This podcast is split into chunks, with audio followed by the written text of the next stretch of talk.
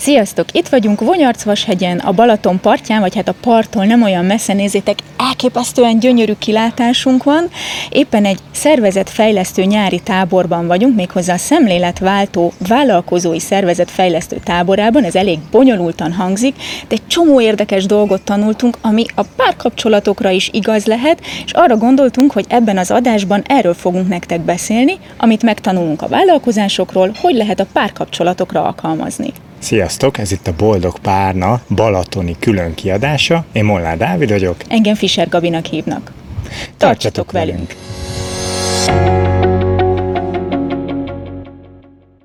Tanulunk, tanulunk itt ebben a vállalkozói szervezetfejlesztő táborban, és közben így egyre inkább jön az a gondolat bennünk, hogy de hát egy párkapcsolat, meg egy, főleg egy család, az is egy szervezet, még hogyha kicsike is, de egy csomó olyan dolog, ami arról szól, hogy hogyan kell célokat meghatározni, hogyan kell feladatköröket lebontani. Felelősöket hogy, állítani. Ú, ez nagyon fontos, felelősöket állítani, az annyira igaz lehet egy olyan icike-picike szervezetre is, mint egy párkapcsolat, és arra gondoltunk, hogy ezt ezt a rendszert, ezt a nagyon klassz kis struktúráltságot egy picit átadjuk nektek, meg ezt a gondolkodásmódot, mert nagyon sokat tud segíteni rengeteg vitás kérdés megelőzésében. Nézzünk három konkrét dolgot, amit a szervezet fejlesztésből tudunk áttenni a párkapcsolati működésbe.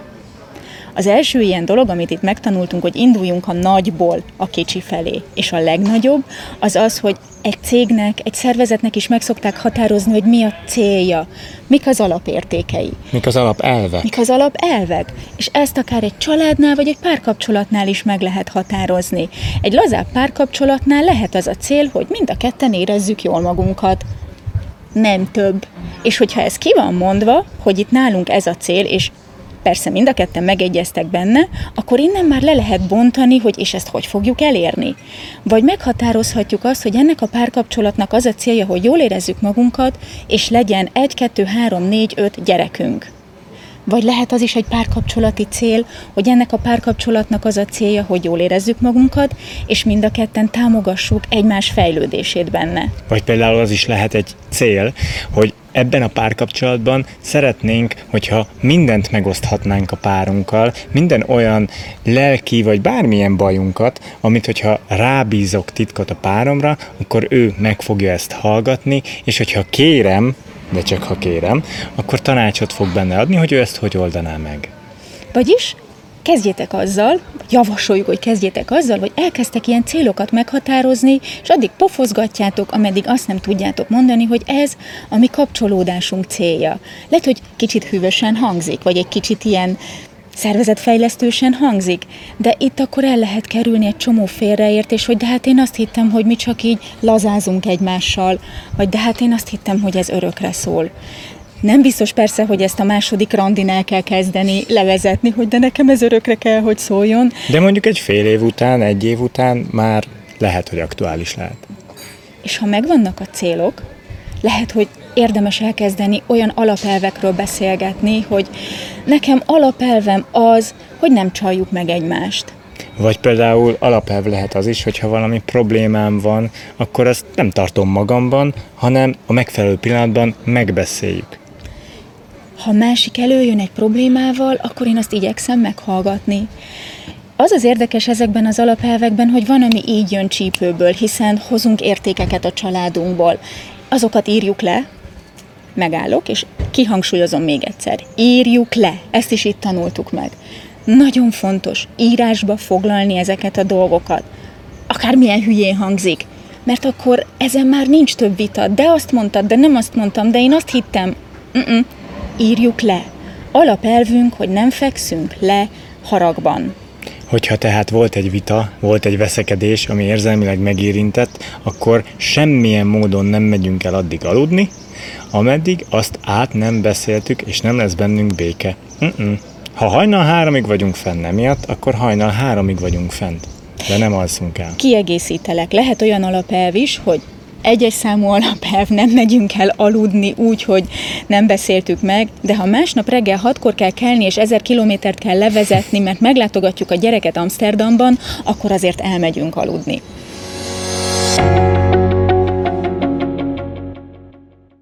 az a szép ezekben az alapelvekben, hogy lehet mindig egy kicsit csiszolgatni, és nincs ezzel semmi gond. De még egyszer hangsúlyozom, írjuk le. Az és hogy hova írjuk segít. le? Először lehet fogni egy papírt és leírjuk simán, és ez azért jó, mert utána, hogyha megvitattuk, és aztán tényleg leírtuk, akkor aláírhatjuk a nevünkkel szépen, hogy igen, ebben mi megállapodtunk, de hogyha egy kicsit modernebbek akarunk lenni, akkor össze lehet ezt rakni egy Google Drive-ba, vagy a Trello-ban, és ez azért jó, mert ezt egyszerre látjátok a telefonotokon is, akár laptopon is, és akkor, hogyha változás van, vagy új dolgot akarunk belevinni, akkor is meg tudjuk tenni. Ha megvannak az alapelveink, akkor utána a következő pont, amit itt megtanultunk, ez is nagyon cégesen hangzik, legyenek irányelveink. Az irányelv kb. azt jelenti, hogy egy-egy bizonyos rész dolgot hogyan tudunk megoldani, ami már nagyon sokszor konfliktus okozott. Tehát a... ezek konkrét szabályok, olyan működési szabályok, amik már tényleg konkrétumok, hogy légy szíves, ne tedd a frigider harmadik folyókjába a mustát, mert nem találom meg, mert annak nem ott van a helye. Ezek azok a dolgok, amik úgy kezdődnek, hogy de ezerszer szóltam már, hogy... Na, ha ezt élitek meg, akkor van egy olyan helyzet, amire ki kell dolgozni egy konkrét szabályt. És lehet, hogy fél óráig kell egy piszlicsárék is baromságon szakodni, de megéri, mert akkor ezer egy egyszerre már nem kell elmondani. És ez az a pont, amikor elkezdett esni az eső, úgyhogy itt vágás lesz, és folytatjuk egy másik helyszínnel.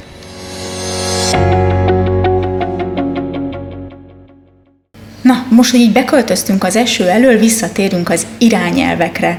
Ott tartottunk, hogy ezek olyan konkrét szabályok, amikre ki kell dolgozni valami közös megoldást, és hogy ha nem is világos, mert nekem sem volt igazán világos, lehet, hogy még most sem az igazából, hogy mi a különbség az alapelv meg az irányelv között, találtunk egy jó példát, mert a mindennapokban nálunk egy visszatérő probléma, hogy mi lesz a megszáradt kenyérrel.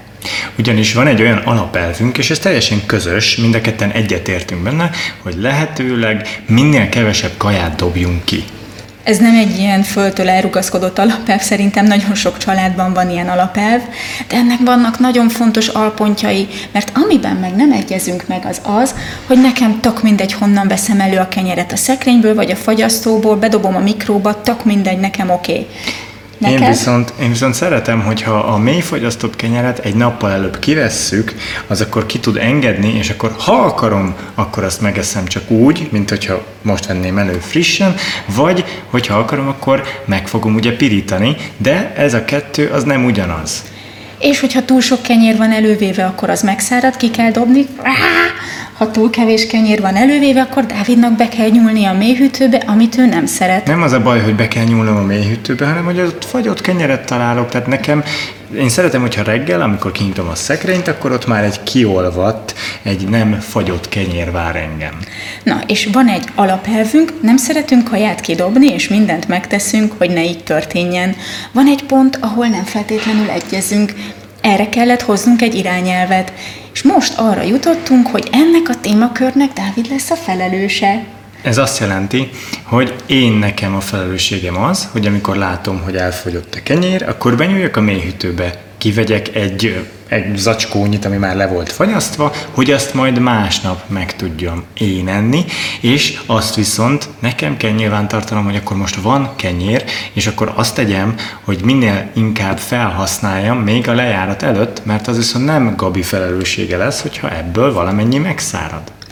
És hogyha a Dávid felelősségéhez kötött feladatban lesz egy sikertelenség. Egy mulasztás. Egy mulasztás, vagyis ki kell dobni a kenyeret, mert megszárad, megpenészedik, akkor neki jön a jóvátétel rész.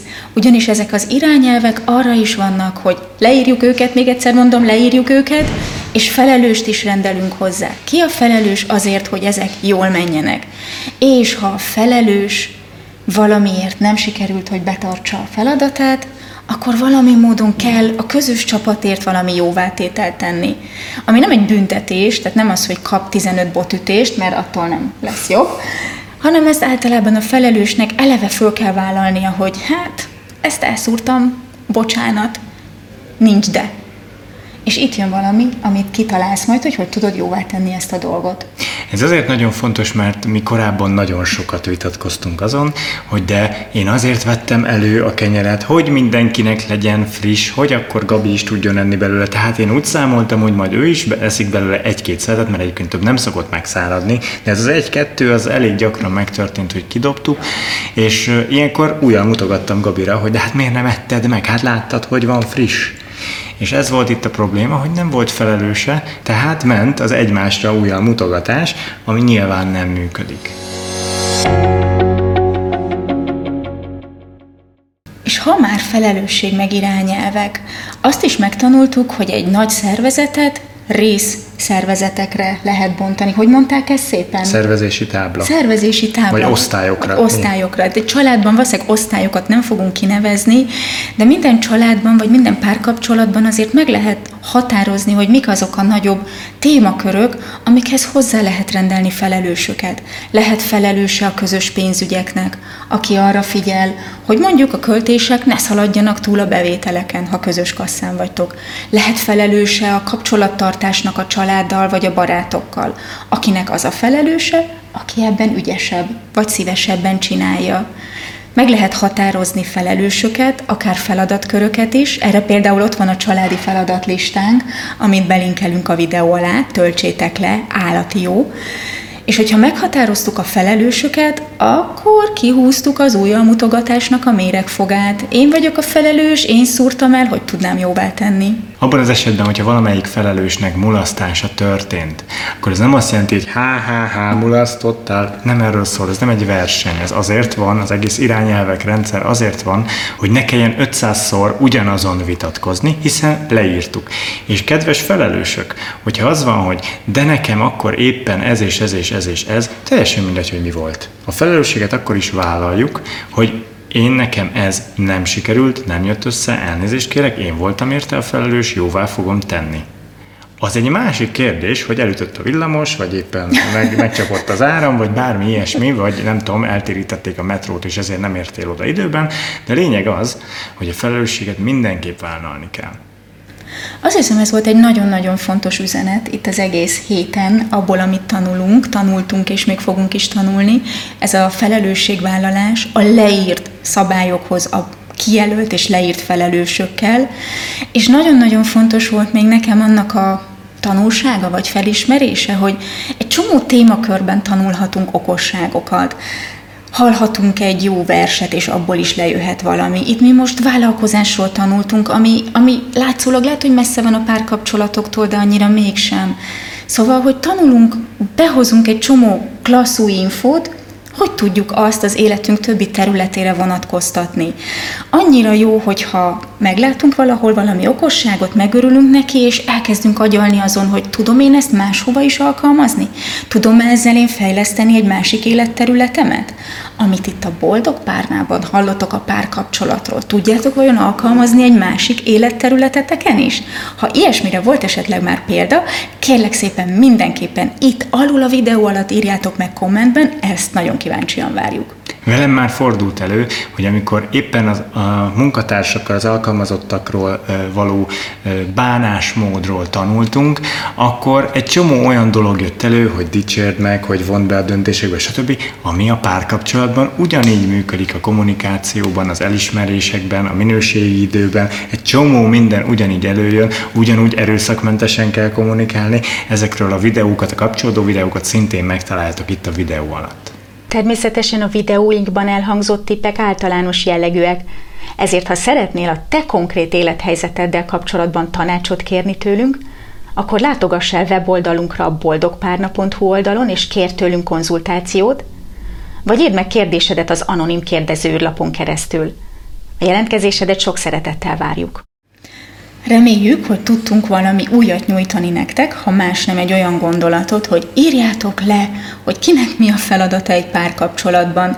Nem hülyeség, még hogyha annak is tűnik. És kapcsoljatok hozzá felelősöket, és vállaljátok a felelősséget azért, ha valamit elszúrtatok, vagy azért, hogy ez a ti feladatotok. Én azt gondolom, hogy nekem ez a legfőbb üzenetem most ebben az adásban. Ha tetszett ez a kicsit rendhagyó videó, akkor nyomjatok egy like jelet, vagy küldjétek el annak, akiknek úgy gondoljátok, hogy jól jöhet, és hogyha szeretnétek, akkor iratkozzatok fel a csatornánkra, illetve már Patreon oldalunk is van, úgyhogy tudtok támogatni. Egy három gombócos fagyi árával már lehet támogatni a boldog párnát, aminek nagyon-nagyon-nagyon fogunk örülni, mert így a párkapcsolati tudatosság üzenete az egyre több emberhez el fog tudni jutni. És ha ti szeretnétek eljutni egy olyan közösségbe, ahol egyre többször beszélgetünk mindenféle izgalmas párkapcsolati vagy egyéb emberi kapcsolati témákról, akkor csatlakozzatok a Facebook csoportunkhoz, link odalent, ahogy szoktuk, sok szeretettel várunk oda benneteket. Találkozunk jövő héten csütörtökön a szokott időben, este 7 órától. Sziasztok! Sziasztok!